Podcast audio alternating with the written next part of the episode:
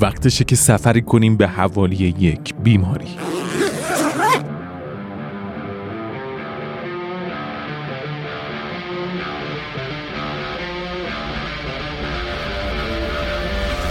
بیماری که خیلی دور نیست و صحبت زیادی ازش شنیدی. بیماری که کشفش مربوط به دو قرن اخیره و ادعاهای درمانی هم در موردش کم نیست. همراهمون باشید. سفری در دل مغز و اعصاب انسان. به سروم اطلاعات خوش آمدید.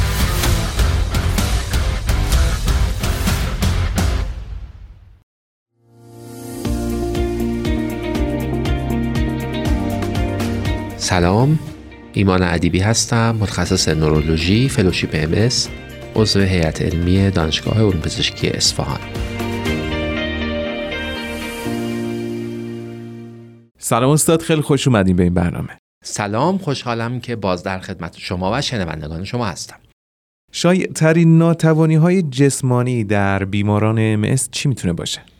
برای پاسخ به این سوال بهتره که ما تقسیمش کنیم. ناتوانی ها رو به ناتوانی هایی که به صورت حمله بروز پیدا می‌کنن و ناتوانی هایی که جدا از حمله ها رخ میدن. ما در درمان تخصصی MS هم همچین تقسیم بندی رو داریم. حمله های امس که می‌تونن حمله های حسی باشن حرکتی باشن با اختلال تعادل باشن عموما شایع ترینشون اختلالات بینایی هستند. و شایع ترین اختلال اولیه که ما بر اساس اون هم تشخیص امسا می‌گذاریم از اتفاق اختلال بینایی است که از التهاب عصب چشم میاد. در کنار این ما ناتوانی هایی داریم که اینها وابسته به حمله نیستند یعنی چی؟ یعنی بیمار با یک حمله مراجعه نمی‌کنه و بگه که من فلان ناتوانی رو دارم بلکه وقتی که خودش را با یک سال قبل دو سال قبل مقایسه می‌کنه می‌بینه که این ناتوانی خاص همینطور رو به افزایش هست. اینها در کل بیماران ام خستگی مزمن و در بیماران با فرم ام پیش رونده اختلال در راه رفتن به خاطر ضعف در اندامهای تحتانی و گرفتگی عضلات یا اسپاستیسیتی هستند. با اینکه خیلی دوست دارم الان در مورد خستگی مزمن بیشتر صحبت کنیم ولی بهتر قبلش در مورد این صحبت کنیم که بیماری ام به خاطر اینکه یک بیماری مزمنه و همراه با ناتوانی هایی که فرد رو از یک سری از فعالیت اجتماعی باز میداره شایع ترین ناتوانی های روانی برای این بیماران چطور می‌تونه باشه؟ بیماران ام هم به خاطر نوع بیماری هم به خاطر اینکه به هر حال درگیر یک بیماری مزمن هستند بیش از افراد دیگه دچار افسردگی استراب و برخی از اختلالات خلق از جمله رفتارهای وسواسی میشن. اختلال خواب در بیماران امس شایعتر دیده میشه و به این مجموعه باید هم به خاطر مشکلات بدنی و هم به خاطر مشکلات روحی روانی اختلالات جنسی را هم اضافه کنیم. درسته. برگردیم به بحث قبلی خستگی مزمن تعریفش چیه؟ مریضا یه خورده شاید مثلا احساسش کنن ولی تعریفی براش نداشته باشن تا بیانش کنه. ببینید یک احساسی در بیماران امس وجود داره. ممکنه حتی قبل از تشخیص بیماری MS هم با اونها باشه حتی ممکنه علا رقم درمان مؤثر و کنترل کامل بیماری هم با بیماران MS باشه و اون اینه که بدون اینکه قدرت عضلانی کاهش پیدا کرده باشه بدون اینکه فرد دچار بی انگیزگی شده باشه بدون اینکه فرد دچار افسردگی حاد شده باشه توانایی ذهنی و بدنی انجام کارهای روزمرش را نداره.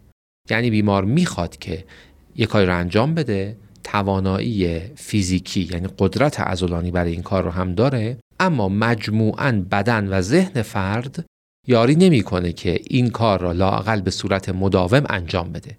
این احساس برای بیمار یک احساس ملال یک احساس بی انرژی بودن و یک احساس ضعف عمومی ایجاد می‌کنه که عموما بیماران اون را در قالب خستگی بیان می‌کنند. و ما باید اون را از افسردگی از اختلال خواب از ضعف توی عضلات از مشکلات تیروئید از مشکلاتی مثل کمخونی ها بتونیم که افتراق بدیم.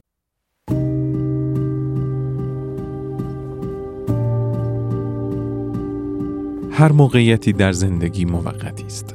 بنابراین هنگامی که زندگی خوب است حتما از آن لذت ببرید و آن را به طور کامل دریافت کنید. و وقتی زندگی چندان خوب نیست به یاد داشته باشید که برای همیشه دوام نخواهد داشت و روزهای بهتری در راه است. یانگ سلام. یه خبر بد دارم و یه خبر خوب. اول خبر بد رو میگم. MS می‌تونه علائم و نشونهای زیادی داشته باشه. و خبر خوب اینه که بیشتر افراد مبتلا فقط به بعضی از این علائم دچار میشن و هیچ کس قرار نیست با تمام یا بیشتر این علائم دست و پنجه نرم کنه.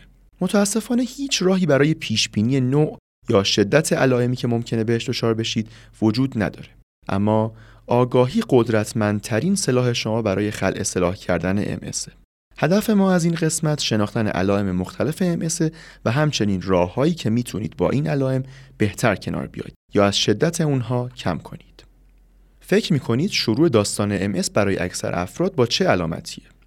ممکنه در لحظه اول فکر کنید که مشکلتون با عینک حل میشه. اما بعد از معاینه به شما توصیه میشه که به متخصص نورولوژی مراجعه کنید و این آغاز داستان MS خیلی از افراده. مشکلات بینایی در MS شایع و 80 درصد مبتلاهای این بیماری رو بالاخره روزی درگیر می‌کنه. از اونجایی که علت اصلی این اختلالات آسیب دیدن دستگاه عصبی مرکزیه، هیچ یک از اونها با عینک برطرف نمیشه.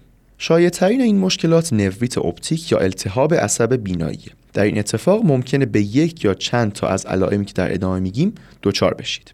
ممکنه بینایی یک چشمتون رو از دست بدید یا پشت چشم مبتلا احساس درد داشته باشید. ممکنه در مرکز میدان بیناییتون نقاط کور داشته باشید. ممکنه دید رنگی شما محو و رنگ پریده بشه. احتمال داره در تشخیص چیزهایی که با پس زمینشون تضاد کنتراست نوری زیادی ندارن دچار مشکل بشید. احتمال داره سرعت واکنش مردمک هاتون به تغییرات نور کم بشه و ممکنه پدیده های بسری دیگه ای رو هم تجربه کنید. مثلا جرقه های نوری. این علائم معمولا خود به خود و پس از مدتی کاملا یا تقریبا بهبود پیدا می‌کنن اما ممکنه دید رنگی و تشخیص تضاد نوری در شما غیر طبیعی باقی بمونه. یکی از انتخاب های رایج بیماران در اختلالات بینایی صبر کردن تا بهبود اونهاست. با این وجود در صورت اینکه این تغییرات به عملکرد طبیعی شما در زندگی لطمه بزنه، متخصصان درمان رو توصیه می‌کنن.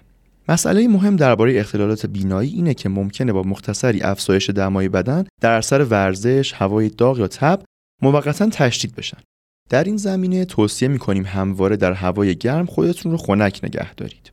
نیستاگموس یا حرکات ظریف و مکرر چشم یکی دیگه از علائم رایج ام که در حالت شدید ممکنه باعث اختلال بینایی، تهوع، مشکل در تعادل و مشکلات هوشیاری بشه.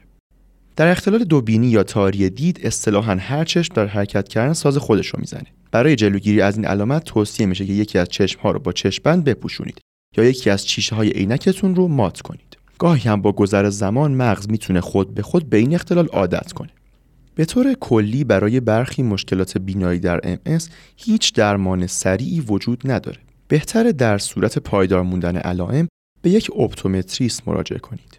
این فرد به چگونگی تاثیر مشکلات بینایی بر زندگی روزانه شما توجه می‌کنه و کمکتون می‌کنه تا بیشترین بهره رو از بینایی خودتون ببرید. حتی با وجود این علائم.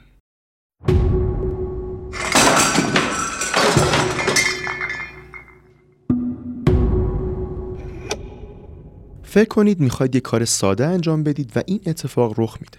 اینجا همون جاییه که نسبت به توانایی هاتون تو زندگی شک می‌کنید. لرزشی که در اثر MS در دستها، بازوها یا پاهای شما به وجود میاد، هنگامی رخ میده که حرکتی عمدی انجام می‌دید. مثلا دراز کردن دست برای برداشتن چیزی. داروهایی که در مهار رعش اثر بخش هستند اکثرا باعث خواب آلودگی هم میشن. اگه از یک کار درمانگر کمک بخواید، راهکارهای فیزیکی یا رفتاری به شما پیشنهاد می‌کنه که می‌تونن به شما کمک کنن. مثلا ثابت نگه داشتن ساعد در برابر بدن، استفاده از بریس های بازو یا همون آتل های پیش ساخته. اتصال وزنهای سبک به مچها و استفاده از قاشق، چنگال و قلم های سنگین. البته این گزینه ها رعشه رو کاملا برطرف نمی کنن و در واقع هدف به حداقل رسوندن تاثیر رعشه بر فعالیت های روزانه شماست.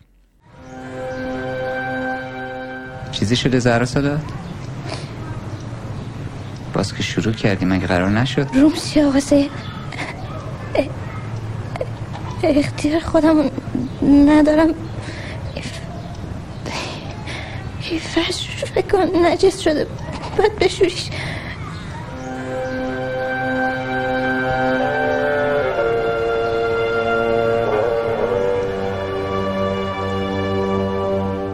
هیچ کس بی اختیاری در دفع ادرار رو دوست نداره و حل این مشکل در صدر اولویت های بیشتر بیماران MS قرار داره. این مشکلات در صورت عدم کنترل می‌تونن تهدید مهمی برای عزت نفس و کیفیت زندگی شما باشن. بنابراین بدون احساس خجالت آماده تبادل نظر با پزشکتون در این باره باشید. اساسا خیلی از مشکلات در MS به علت عدم هماهنگی و نظم در هدایت پیام های دستگاه عصبی شما به وجود میان. مسانه شما هم از این قاعده مستثنا نیست و ممکنه شما را دچار مسائلی مثل احساس فوریت شدید و مکرر دفع ادرار، ادرار قطره قطره یا حتی بی اختیاری در دفع ادرار کنه. درمان دارویی در این شرایط می‌تونه به آرام کردن مسانه شما و کاهش احساس فوریت دفع ادرار کمک کنه و زمان کافی برای رسوندن خودتون به دستشویی رو فراهم کنه. راهکار دیگه ISC یا سوندگذاری متناوب در فاصله های 4 تا 6 ساعت است. این کار واقعا بدون درد و سریع انجام میشه و ممکنه عملکرد مسانتتون رو اونقدر بهبود بده که دیگه نیازی به این روش نداشته باشید.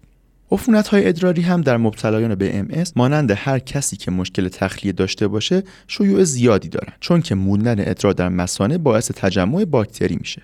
زنان بیشتر از مردان در معرض این عفونت ها هستند اگه به دلیل عفونت ادراری تحت درمان با آنتی بیوتیک هستید حتما داروهاتون رو به تعداد روزهای تجویز شده مصرف کنید. چون اگه عفونت ادراری کامل درمان نشده باشه احتمال بازگشت و خطرزایی اون وجود داره. تخلیه کامل مسانه و اسیدی نگه داشتن ادرار با افزایش مصرف روزانه پروتئین، زغالخته، آلو، آلوچه و کاهش مصرف مرکبات، لبنیات، نوشابه و سیب زمینی به کاهش احتمال عفونت ادراری کمک می‌کنه. بسیاری از مبتلایان به MS برای کنترل مسانه مشکلدار مصرف مایعات رو کاهش میدن. اما این امر باعث تقلیز ادرار میشه و خطر عفونت ادراری رو بسیار افزایش میده. پس نوشیدن زیاد مایعات رو فراموش نکنید. این کار برای علائم روده‌ای MS هم مفیده چرا که یبوست رایج ترین مشکل روده‌ای MS. برای کنترل مشکل یبوست در MS یک برنامه روده‌ای منظم و در واقع یک زمان ثابت رو به اجابت مزاج اختصاص بدید. مثلا 20 دقیقه پس از مصرف صبحانه. مصرف غذاهای پرفیبر مثل میوه، سبزیجات و غلات هم توصیه میشه.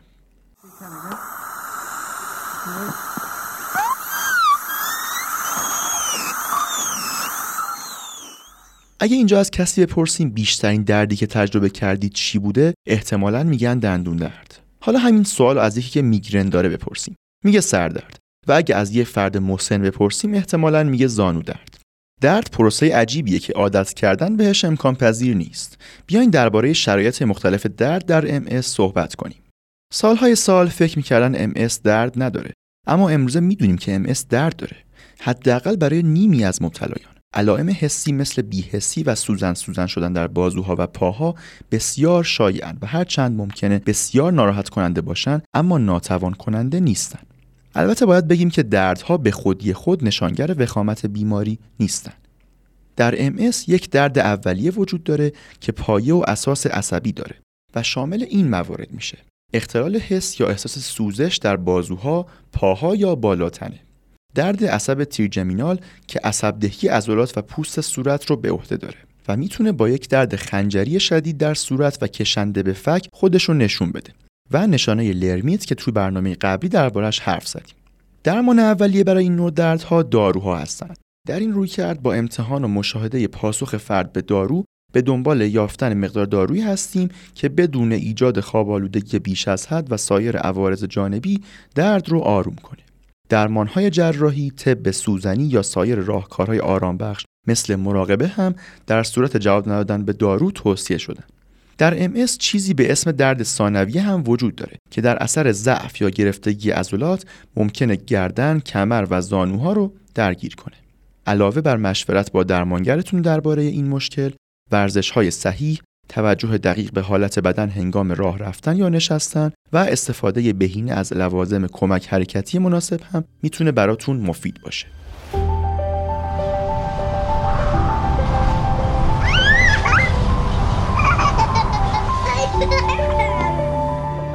جریان زندگی ادامه دارد. سبک زندگی سازگار پذیرش دنیای جدید زندگی به رنگ امز شنبه 25 شهریور ماه از سروم اطلاعات.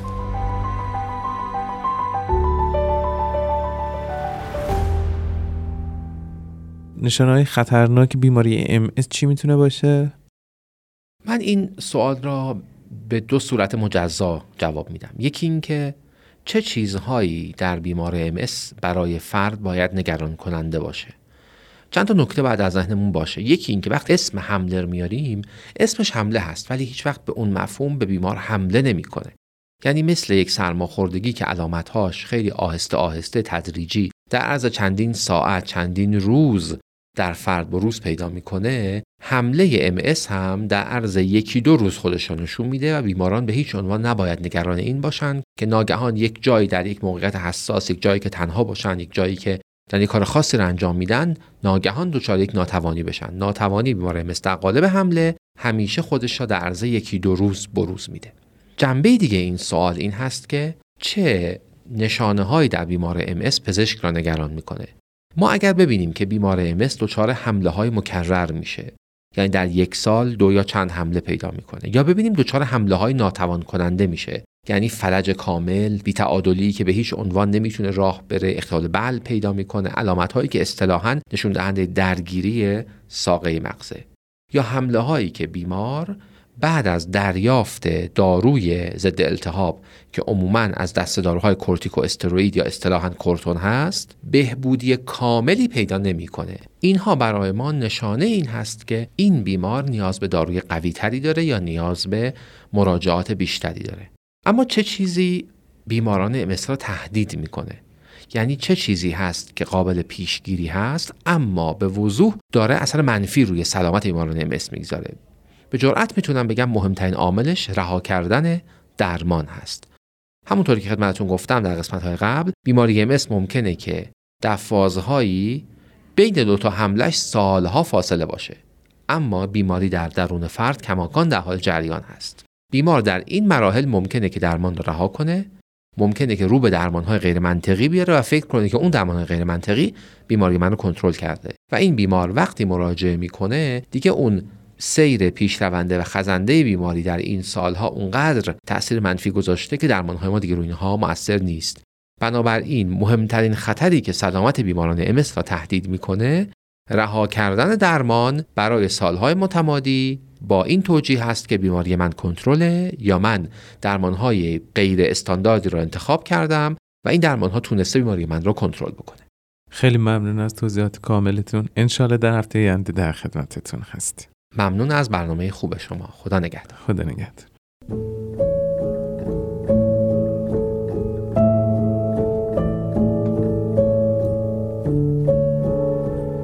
با آگاهی حریف بیماریت شد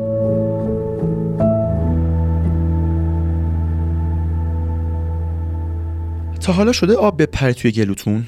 اگه اپیزود 51 رو شنیده باشید می‌دونید که یک طیف از اختلالات به نام اختلالات بل وجود داره که تأثیر مهمی در کیفیت زندگی ما می‌ذاره. اگه متوجه شدید غذا خوردنتون خیلی آهسته تر شده در بل غذاهای مختلف مشکل دارید یا طی وعده های غذایی یا بعد از اونها به شدت سرفه می کنید مراجعه به آسیب شناس گفتار زبان رو در اولویت قرار بدید. تمرین های بلع بی خطر یا ایجاد تغییراتی در شیوه غذا خوردن یا غلظت غذایی که می‌خورید می‌تونه مشکل شما رو بهبود بده. مشکلات مربوط به تکلم هم مثل بلع در مقایسه با سایر موارد شیوع کمتری دارن. اما آگاهی از اونها مهمه. فرد مبتلا ممکنه خودش متوجه شدت علامتش نشه. فراموش کردن کلمات ساده و اسم افراد فاصله طولانی بین کلمات یا آرام و بلند صحبت کردن از تظاهرات این مشکل هستند اگه متوجه وقوع تغییراتی در صحبت کردنتون شدید که ارتباطهای روزانه شما رو مختل می‌کنه از پزشکتون بخواد که شما رو به یک آسیب شناس گفتار زبان ارجاع بده برنامه های ورزشی روزانه برای اجزای مؤثر در تکلم و یا درمان دارویی اگه زود شروع بشه می‌تونه خیلی از این مشکلات رو برطرف کنه. پیشنهاد می‌کنم اپیزود 51 و 57 مون رو هم گوش بدید.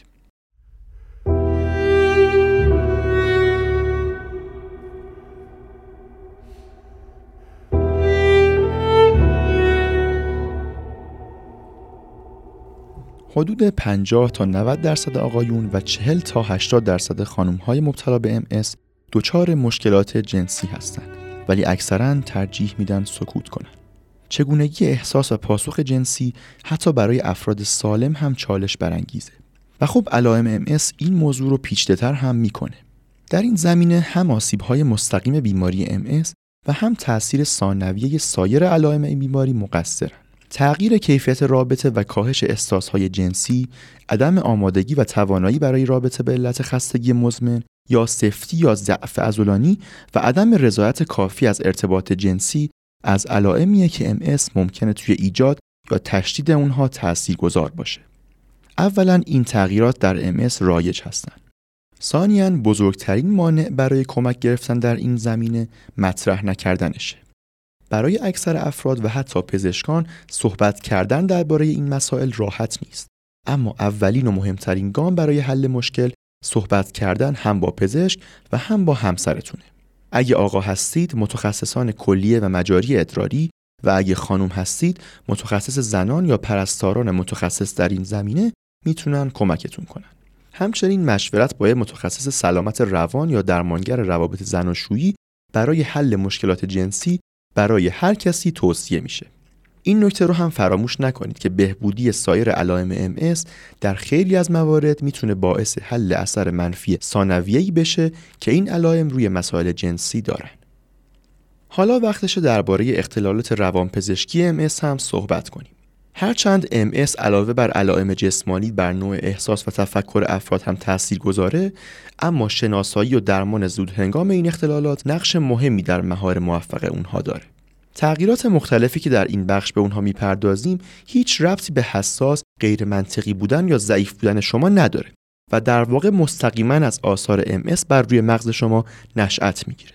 برای مثال بیش از نیمی از مبتلایان MS زمانی از افسردگی رنج می‌برند. افسردگی هرچند ممکنه در اثر چالش های زندگی با این بیماری به وجود بیاد اما علامتی از خود بیماری MS هم هست. برای اطلاعات بیشتر درباره افسردگی توصیه می‌کنم اپیزود سگ سیاه ما رو گوش بدید. بزرگترین چالش بیمیلی افراد برای کمک خواستن در این زمین است.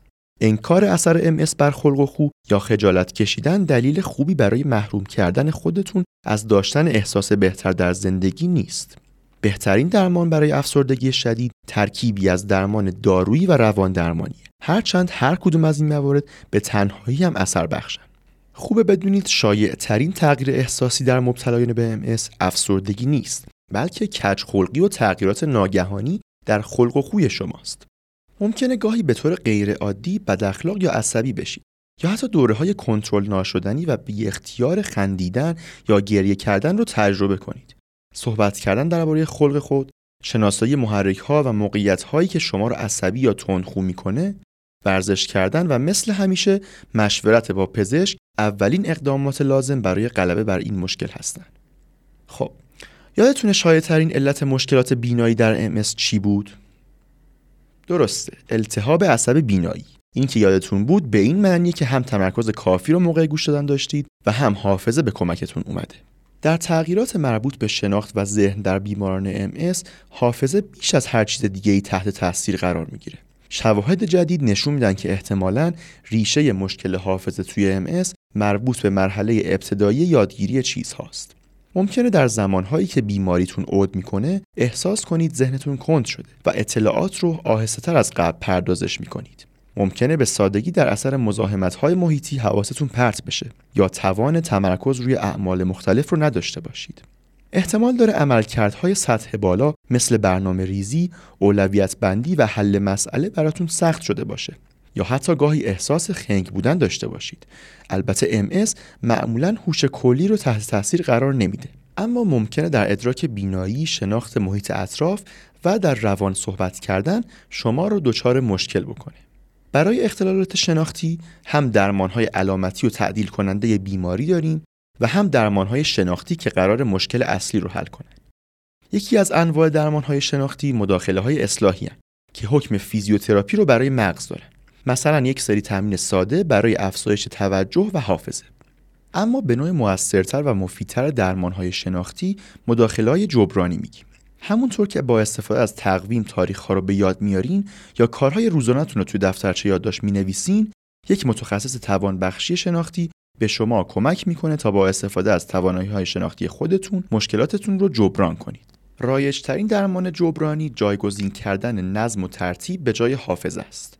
مثلا ایجاد یک سری فهرست و تقویم شخصی برای کارها کمک گرفتن از خونواده یا یک سری مکانیسم تحریک کننده مثل زنگ ساعت برای یادآوری مصرف دارو یا یک قرار ملاقات بهتر اینو بدونید که داشتن احساس راحتی و سازگاری و البته انعطاف پذیری و خلاقیت مهمترین عوامل در موفقیت این روش ها هستند.